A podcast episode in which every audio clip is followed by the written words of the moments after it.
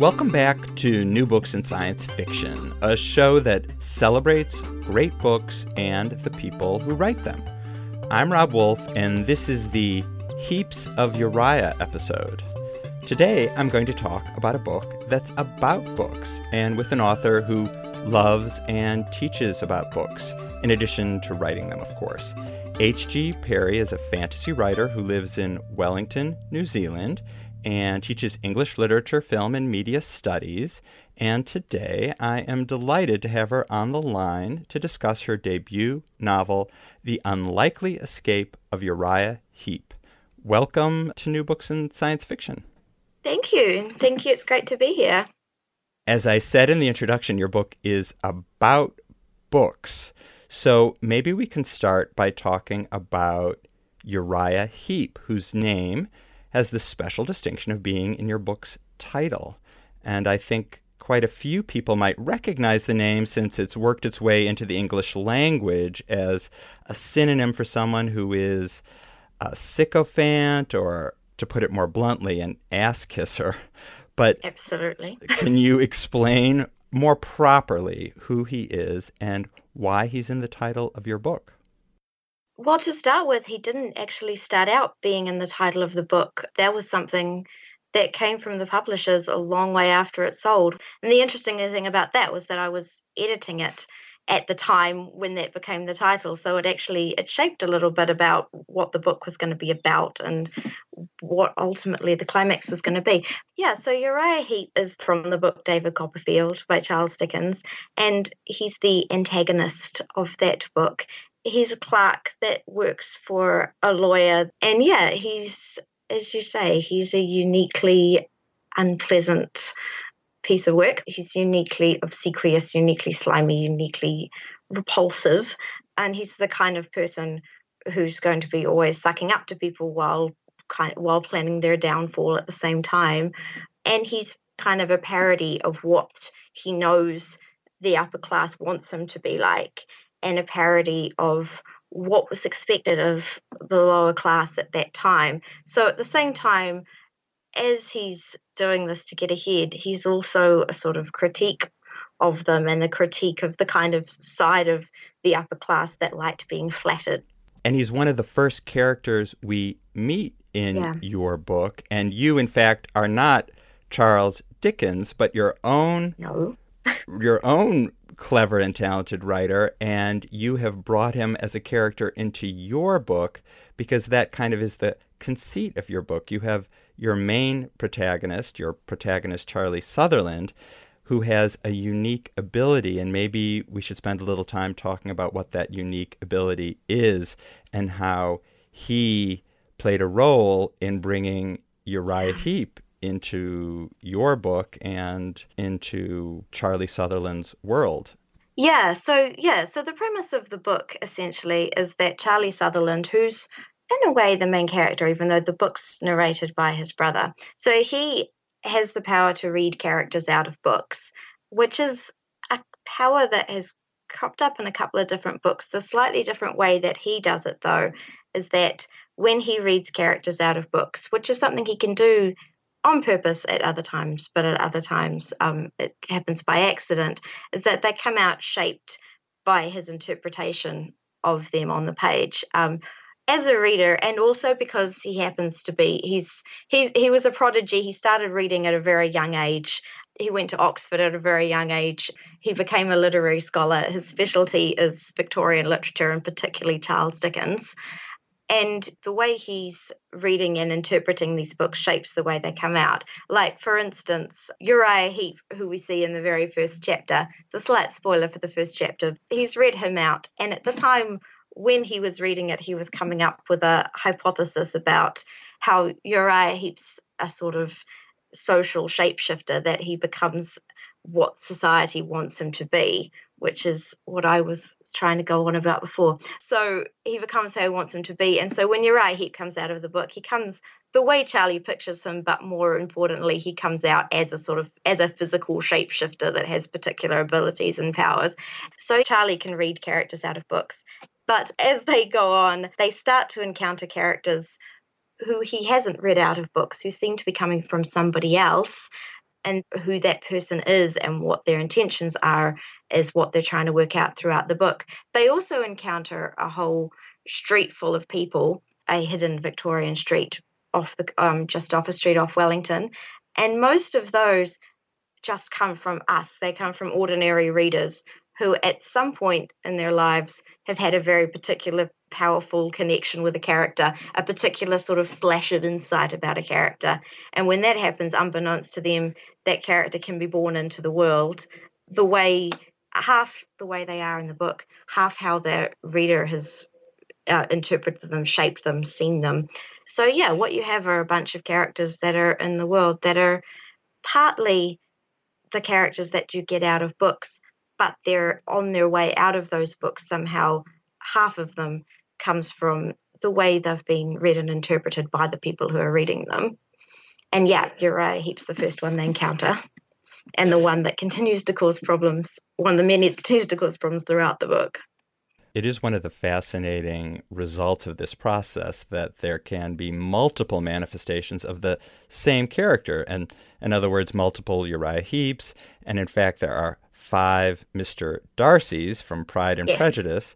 and as you said, each is slightly different from one another because it depends on who read them out, which is sort of the, the verb you use to describe, you know, bringing these characters literally to life. So whoever summoned them from the pages into reality has left their mark on them. So even though they're five Mr. Darcys with a little lock of hair, all of them on their forehead, some are uh, more passive than others. There's there's distinctions among them depending on who might have brought them forth from the pages.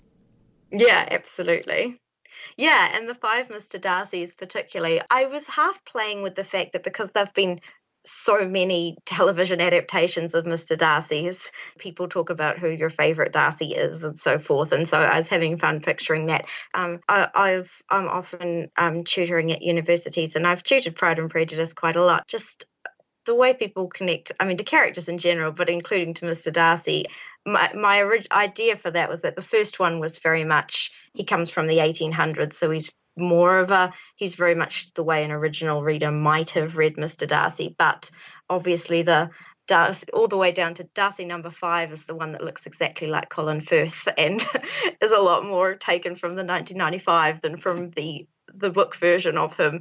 There's a Darcy that's in there that's that's very shy and reclusive because one of the arguments that or debates that I've had with fellow Austen fans and fellow uh, and also with students in classes how much is Mr. Darcy proud and haughty and how much is he just very shy and there's you know there's arguments both ways but obviously you can do a version of him where he is just a very shy reclusive person and you can do other versions where he's a very proud, haughty individual. You can do versions where that are shaped by other things that you've seen and watched. And yeah, so yeah, that's a lot of fun to play with. It would seem as if it would be a really fun and wonderful thing to be able to bring these characters to life. But in the world you've created, these characters, when they are formed, live in secret. And Charlie Sutherland, in fact, for him, although it would seem like a wonderful talent he has, it's really more of a problem for him and has been his, a problem his whole life ever since he was little. And his family has taught him and wanted him to suppress this urge, which he, which he hasn't really been able to suppress. So it keeps manifesting and creating these little mini crises in his life when he manifests you know, a Uriah Heep when he doesn't want to, or a Sherlock Holmes when he might need one, but his family is upset that he's done it. Yes, yeah, absolutely. That's true. Yeah, and I mean, I think part of that is, I mean, there's a long tradition of characters with magical abilities who are being told to keep it hidden and to and to stay normal and all that kind of thing. And that's that's a long tradition, and it, and it obviously comes from the fact that a lot of people grow up feeling like what makes them special is something that's weird or strange and that or that would be dangerous to let other people see and they try and keep it in and conform. And that's true for charlie to an extent because obviously his ability to bring characters out of books is tied very closely to the fact that he's also you know precocious and, and you know and talented and that obviously got him into a lot of trouble when he was growing up big even people who didn't know about his magical abilities obviously knew about his intellectual abilities. And i think you know it's quite common for people like that to get bullied or feel strange or different in, in school. So part of it comes from that. I think the other side of it though is that one thing i really did want to play with in terms of reading and books was that books are incredibly powerful and there's that real sense of reading and and storytelling because it has a great deal of power in the world it's something that's obviously yeah it's very exciting and very pleasurable but there's also a real danger to stories and storytelling. When you bring something to the world it's in there and it's got the power to do extraordinary things and the power to to save the world or to harm it and there's a real responsibility and i think we all feel that comes with reading interpreting and and storytelling, which is something that, as you say, at the end of the book, is something that needs to be embraced rather than than be scared of. But I think that's that that's always there, and I think that's that's there as a as a writer and as a reader as well. Well, I couldn't help but think that it's a bit like the mysterious way a writer invents a character in the first place. Yeah. And I mean the process by which Charlie can read characters out into the real world. I thought that parallels kind of snugly with a writer mm. bringing a character out from, I suppose, the neurons firing in the writer's head. They yeah. words form in their head, they put them on a page, and suddenly this character lives on a certain plane. And in the same way, a reader, I suppose, it feels very real to a reader too, as a reader is, is reading it. So it had a very familiar feeling, if even though it manifests in a fantastical way in your story.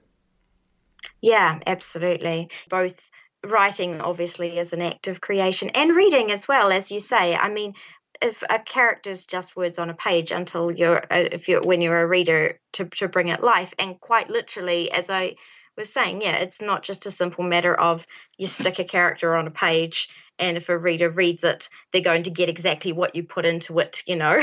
they're going to bring their own feelings. They're going to notice things. They're going to identify with things. There's going to be things that you don't necessarily create yourself or aren't aware of creating that someone from a totally different background or a totally different perspective is going to see, take, and bring to life. So, yeah, so reading is also an act of creation. You're creating your own version of your character as you're reading it. And yeah, and there is, I think, yeah, there's something about that that both the writing and the reading that always feels very magical and very powerful. And there are many things that went into this book and many origin points for this book. But one of them was thinking about reading and, and, and writing, but also about literary analysis. There's a lot of books out there that, particularly, there are a lot of science fiction books that sort of celebrate the science of, of physics, engineering, astronomy, all that kind of thing. There are books that celebrate historical research. I haven't really seen that kind of academic character that's that's involved in literary analysis and yet there is something that's very intellectually exciting very detective work like very thrilling about the act of of literary analysis and the act of reading a book seeing clues building a you know building your interpretation building um, a particular version of the story for yourself that i wanted to celebrate. So yeah so that magic yeah it's meant to it's meant to feel like that. It's meant to be a sort of very literal way of talking about the way we bring things to life when we write, but also the way we bring things to life when we read, and the way we bring things to life when we engage in any act of literary critique, whether that's just a simple matter of reading a book for pleasure and coming up with your own opinion of it, or whether that's something that's far more academic and far more building a case about a character. That's something that's always felt quite magical to me. I do want to ask you a little bit more about that, and I also want to talk a little bit about the main conflict in the story between Charlie and his arch nemesis. But before I ask about the arch nemesis, I guess I do want to ask if you identify with Charlie Sutherland as yourself someone with a PhD in literature who teaches at university just like Charlie does. And it sounds like from what you were just describing the excitement of literary interpretation that it's something that you've devoted a good part of your life to and are extremely interested in. When I wrote that book, I was in a sort of interesting limbo place because it was late i think i started late late 2016 it must have been and i just i just finished doing my phd and i i didn't know whether i was going to keep going with academia or whether i wasn't. I'd also just signed with my literary agent um, the year before and said we were working with a book we might have already gone out on submission but either way wasn't sure whether i was going to stay with academia or not. So in some ways it was kind of a a love letter to academia and to literary analysis and still is. I'm not in university full time but it's still it's still a huge part of my life. With charlie i was very aware that there was a, a, danger with that literary analysis thing. He could become kind of an author substitute and i didn't want him to be like that. So um, i was always very careful that his his interests are a little bit different than obviously i I had to know something about Dickens and Victorian lit in order to to write them. But my studies were always well, a bunch of things. But my my PhD was actually in children's fantasy, so his literary interest was slightly different than mine. And I tried to make sure that his interpretations of things weren't just me interpreting a book; they were coming from where an interpretation he might have had or you know something that he he would be interested in for various reasons but definitely that sense of excitement in analysis and, and in reading came came straight from me. There are parts of Rob that came from me too, particularly the way he feels about Wellington comes a lot more from me. Rob is Charlie's brother, just so listeners know.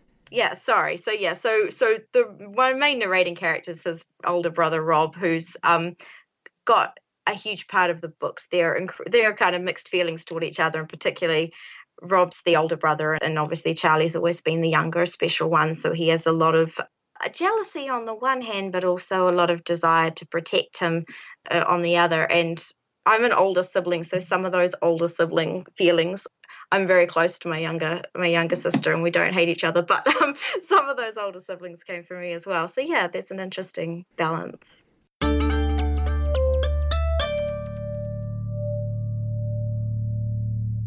And so let's talk a little bit about Charlie and his arch nemesis. Now, that mm. person is a mystery for much of the book and part of Charlie and Rob's challenge and some of the other characters' challenges to figure out who it is. But I thought maybe you could say what it is that his nemesis, and that's a very lit- literary term, but it's one that the it's arch the right term. Yeah. nemesis, right? It's sort of, I mean, it makes sense in the context of the book to use that term because that's the term they use. Uh, what is that nemesis up to? What is what is the that person's goal? Ah, without spoilers, because um, a lot of it is stuff that they're working out throughout the course of the book, and obviously there's a um, degree of twists and turns, especially at the very end of the book. Um, at first, what they know is that someone else is out there and they're reading other characters into the world as well. Um, they discover this two pronged on the same day. First, when um, Rob, who's a lawyer in the city, goes to work and he finds that there's a second Uriah Heep working at his office all of a sudden. Secondly, that evening when he goes to Charlie's place to tell them about this, they get attacked by the Hound of the Baskervilles. And up until that point, they weren't aware that there were any other people who could do what Charlie could do in the world. So, yeah, so um, they go on a particular quest to try and find out who this person is. What they're aware of is that it's somebody who's been reading characters out of books that seem to be particularly Victorian characters and particularly Victorian criminals. So in some ways, they're, they've at least started out as being a sort of criminal overlord that is able to read out the fictional pickpockets criminal um, Dickens is very very good at criminals into the real world for their own purposes. As the as the book goes on, about halfway through the book, they start to realize there's a there's a larger plan, which I'm not sure how much of that to to give away. Well, no, we don't. We don't have to go into the the great details, but yeah. I guess one thing that sort of sets up your book, and I don't think this is giving too much away, is that there's a bit of a clash between a vision an interpretation of Dickens's Victorian England and modern Wellington. Mm. And you've already referred to this street that sort of lives in this liminal in between zone that people most people can't see, but that's sort of part of Wellington, but it's sort of hidden. It's a bit Harry Potter esque, like a hidden house, hidden street. But it's a very different kind of world. And, and I felt like you were sort of setting up a conversation between a view of the Victorian world and Wellington. Although it isn't really Victorian England, it's Dickens's view of, of, Victorian England, and on top of that, it's the person reading out the character's view of Dickens's view. Yeah. So it makes for quite complex layering. But I, I guess overall, I wondered what, if anything, we can still learn from these characters and these stories that Dickens tells, because I think we're still fascinated by uh, all those characters. And Charlie, as a professor, has written that the opening lines of David Copperfield are.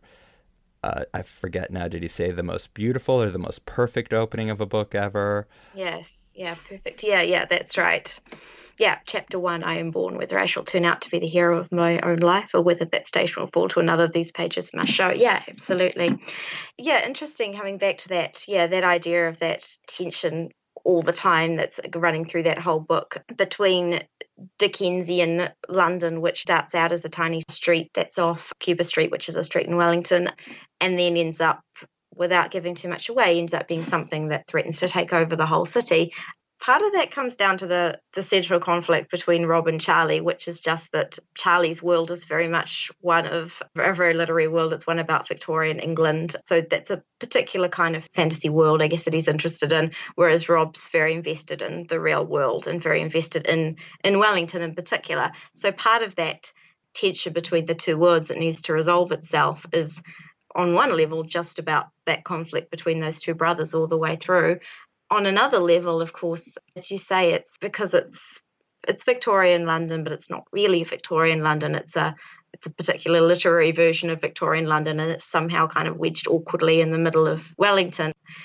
New Zealand's got a really interesting relationship with English literature because we're a colonized country. And on the one hand, there's always been this kind of historical tension with the English culture that got brought over with it. And just even on a very basic level, like growing up when I was reading a lot of childhood stories, a lot of them came from England. They're also, you know, obviously increasingly we're getting a lot of really great New Zealand stories coming through and so forth. But um, a lot of them still come from England. And some of some of them were Dickens, in fact. So part of it's just that, that sort of experience and that tension of reading Victorian literature and, and English literature, but trying to also fit it into the you know, into growing up in a very different world. And the way those interact is always something that's very often troubling, but often um, often very fascinating and often opening itself up to a lot of opportunities. But yeah, so in terms of your actual question of what we can learn from Dickens, I think there's there's always a value in, in what's what are now considered the classics, but in Dickens in particular, he has this kind of reputation for caricatures and larger than life characters and those are still very funny and they're very great and and they they adapt so well because actors do such a brilliant job of eating up the scenery and bringing them on screen but there's always this kind of as as the book sort of talks about, he he was very very socially aware, and he campaigned tirelessly a lot for the social issues of his days. So those caricatures are never there to just just be funny. There's always this layer of social commentary underneath them. There's always this interest in um in the social injustices of his time, and that's something I think that's that's always going to be relevant and interesting, and that's why those characters, the jokes, but also the tragedies, they keep ringing true because they're even though we don't have exactly the same issues as as Victorian England does, those kind of things are always ongoing, and yeah, always something that's there's always going to be something there to just keep finding and keep drawing parallels with. I mean, as you say, we, you know, everyone knows who Uriah Heep is because everybody knows someone like Uriah Heep.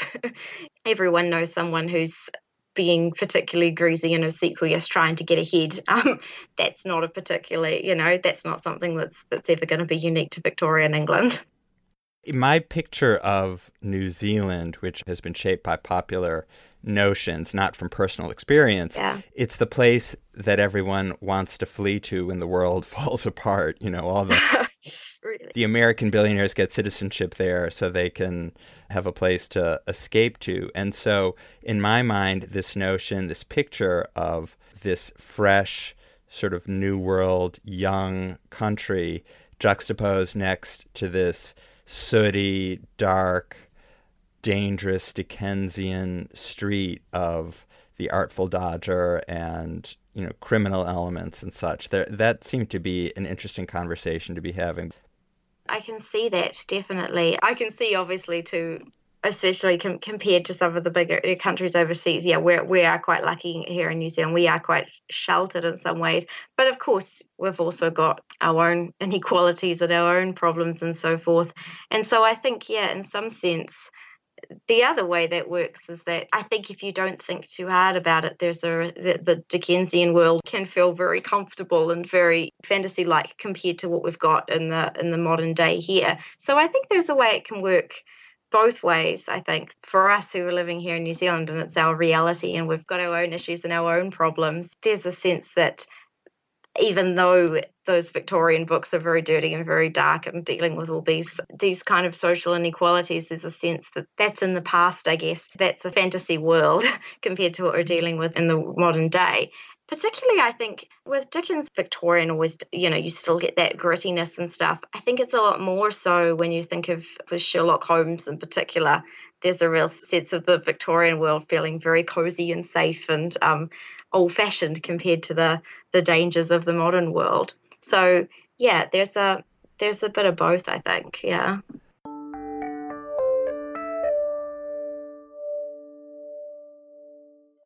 You don't just have Dickens's characters. Well, we've talked about uh, Sherlock Holmes and the Hound of the mm. Baskervilles, so yes. Arthur Conan Doyle.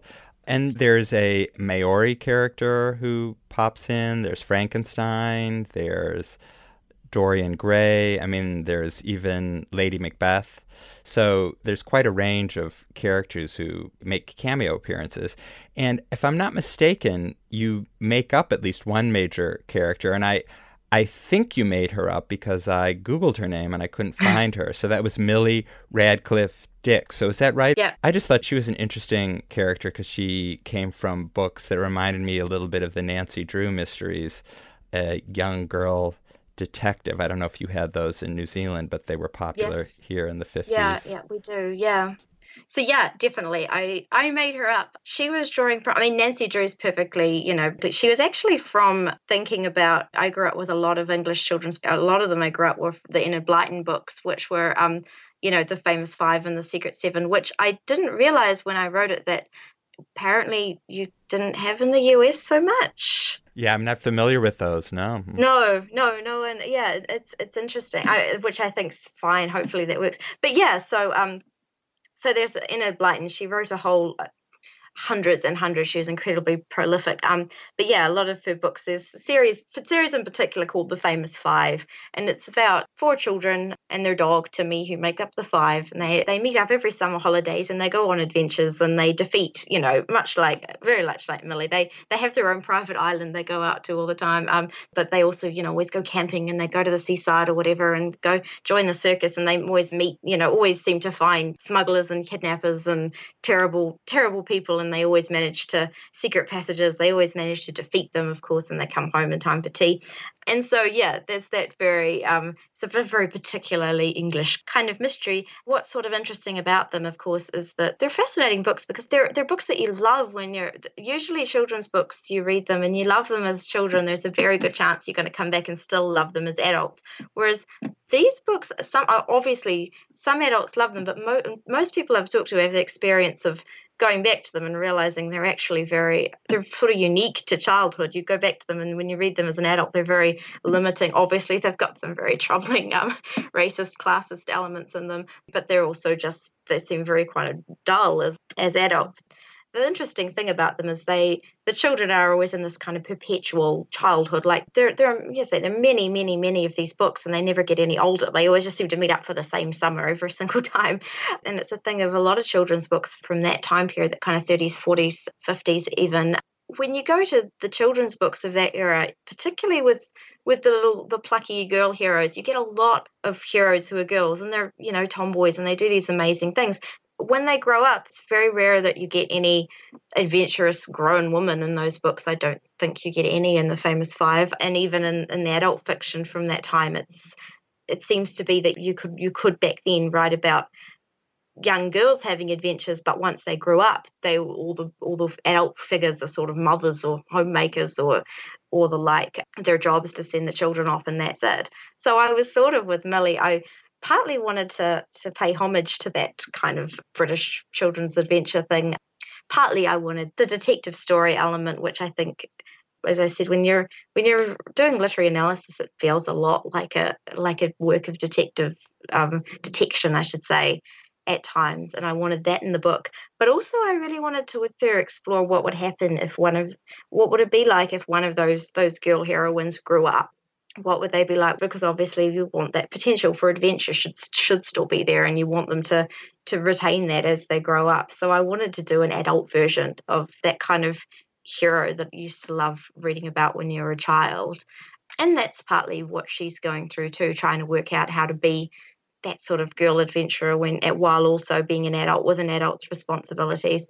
And in a way, I think that's the book itself. I wanted to try and make it feel like an adult version of a not an adult version in the sense of it's particularly mature or, or you know mature content or anything, but a, a version of that kind of children's adventure story but that's happening to adults instead. The sibling relationship between Rob and Charlie is something that you get a lot of sibling relationships in children's books. You don't get them so often in in adult books. So i kind of wanted to with a lot of that book i wanted to take a lot of sort of children's story tropes and see what they look like as adults and obviously with millie that's probably the most literal way i did it that i literally wanted to see what happened if a girl adventurer grew up well it's interesting because millie like a lot of your characters are constrained by how they were written i mean they're both constrained and they find ways around it, but at various times she's very upset and she wishes she could swear, but she hadn't been given that vocabulary in her yes. in her books. And there yeah. there are these funny moments like Uriah he I forget who comes in, Rob or Charlie, sees him and he's leaning over a ledger or something and writing. And it was just because he didn't know what to do with himself when he had free time because yes. that's how he was written. He was always seen scribbling. It's really no different than I think being a human who's raised a certain way and we all have habits and we're all taught certain things and and we spend our lives living within some of the constraints we were given and trying to break free of them when we when we think some pattern of behavior isn't working for us so so in a, in a way it made me think we're our own novels yeah, absolutely. Yeah, yeah, they are. And it's part of the climax of the book, again, without giving too much away, involves um, Rob kind of taking hold of his own narrative and learning how to tell his own.